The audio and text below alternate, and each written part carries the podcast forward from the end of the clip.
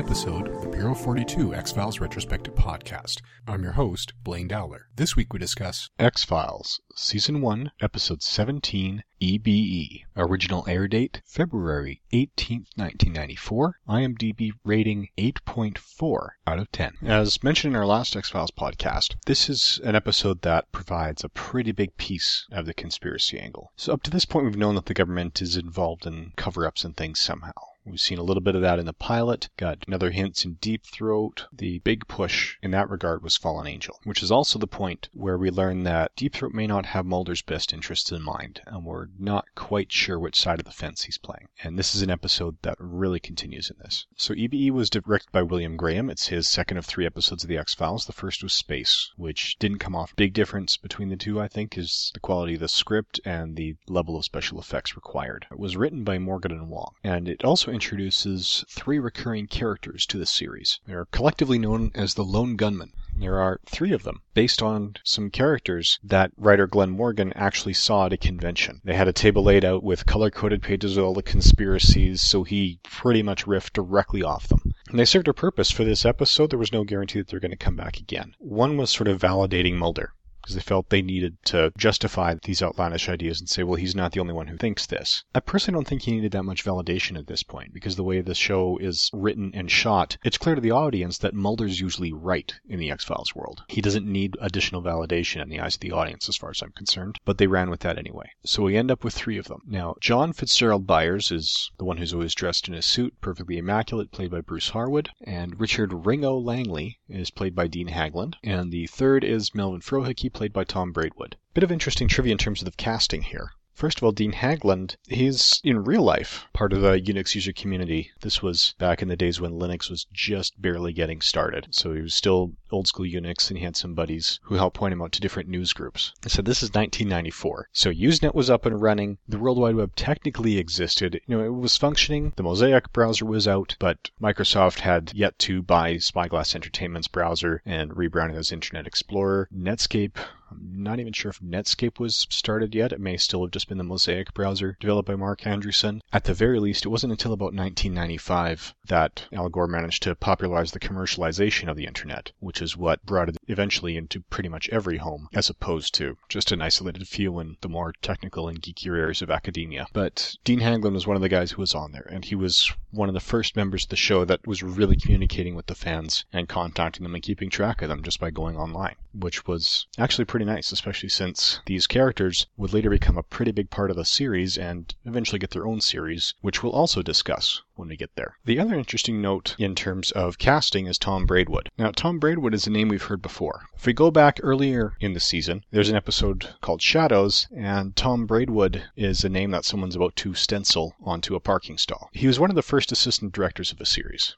Now, the job of the assistant director is usually to fill in the shots and keep things on a schedule by directing the footage that the director doesn't necessarily need to be there for, the stars don't necessarily need to be there for. It's a lot of what are known as establishing shots. So when you see shots taken outside a house before you jump into the house and see the stars, when you see a lot of the environmental shots, when you see some of the secondary characters having conversations about the stars there, these are often directed by the first assistant director, while the director for that movie or series is working with the main cast or the main locations to get that done. The first assistant director doesn't even necessarily work with the guest stars. A lot of times it is just establishing shots. But Tom Braidwood is one of the assistant directors on the series, as was Vladimir Stefoff and the two of them have their names inspire the fake names that Mulder and Scully use by the end of the episode. There's a bit of an interesting story to how Tom Braidwood actually got cast in this, because up to this point he wasn't working as an actor, he was just working as a director. What was happening one day is that they were on the set trying to figure out how to cast it, and Morgan and Wong were talking to the casting directors about what kind of people they envisioned. And Frohike has a grand total of two lines in this episode, both in regards to Scully. His first line is, She's hot. His second line is, She is hot. It's actually a very neat scene setting up the relationship between the five of them and how it all gets set up. But one of the things that Glenn Morgan and James Wong and the casting directors wanted was someone to play Frohike who would give the audience a specific reaction. Namely, if you're a father and your daughter brought Frohike home, your first instinct would be to grab your shotgun. And that's what they're talking about. They need someone like that, someone who can invoke that reaction. Tom Braidwood was walking by and someone said, like Braidwood. They threw it out as a joke. Apparently, it stuck to the point where by the end of the day, most of the cast and crew were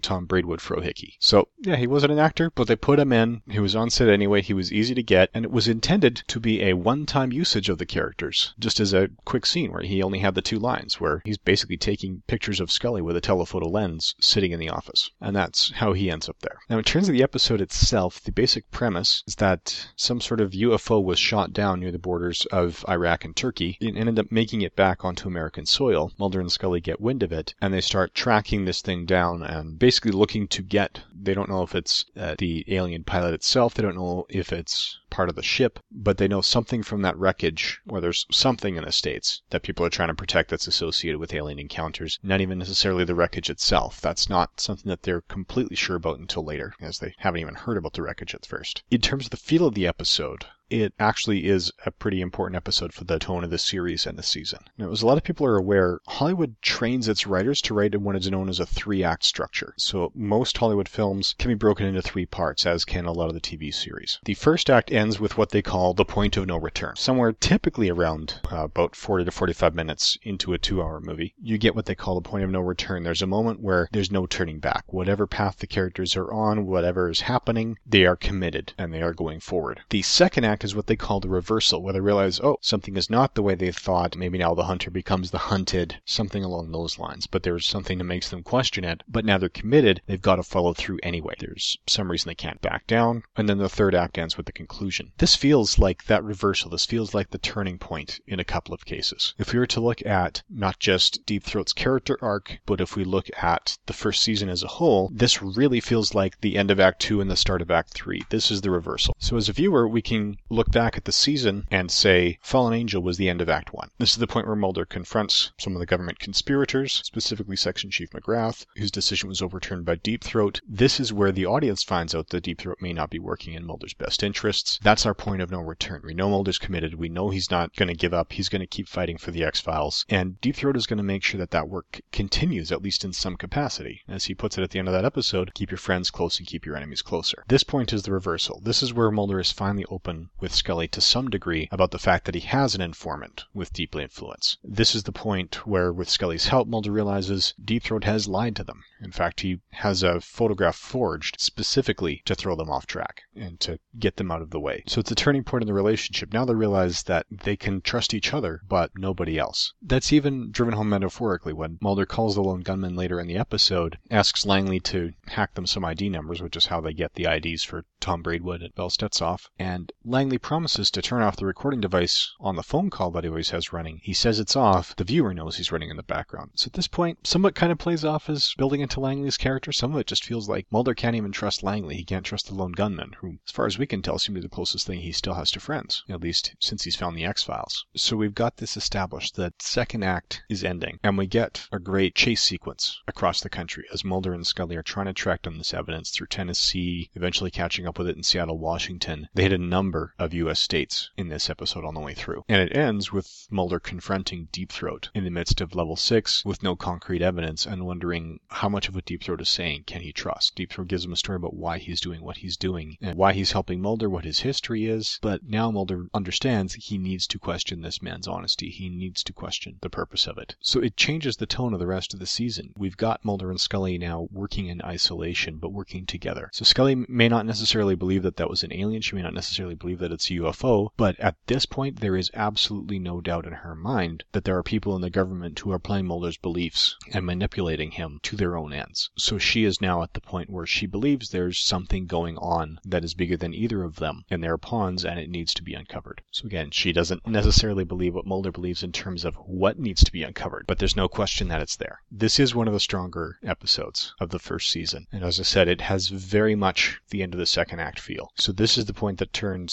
season one from act one into act two, and as I said, it turns the Mulder Deep Throat relationship into its third act. So the question is, are they going to get a fourth act? There's a little bit of foreshadowing here in terms of what's coming up in the season, but we'll get to that in about 14 weeks before we do our full season one wrap up. So join us back here in two more weeks for X Files episode 18 Miracle Man.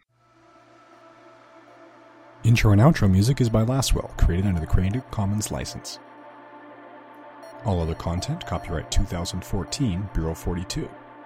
Please feel free to send any comments and feedback to Bureau42podcasts at gmail.com or leave us a review on iTunes.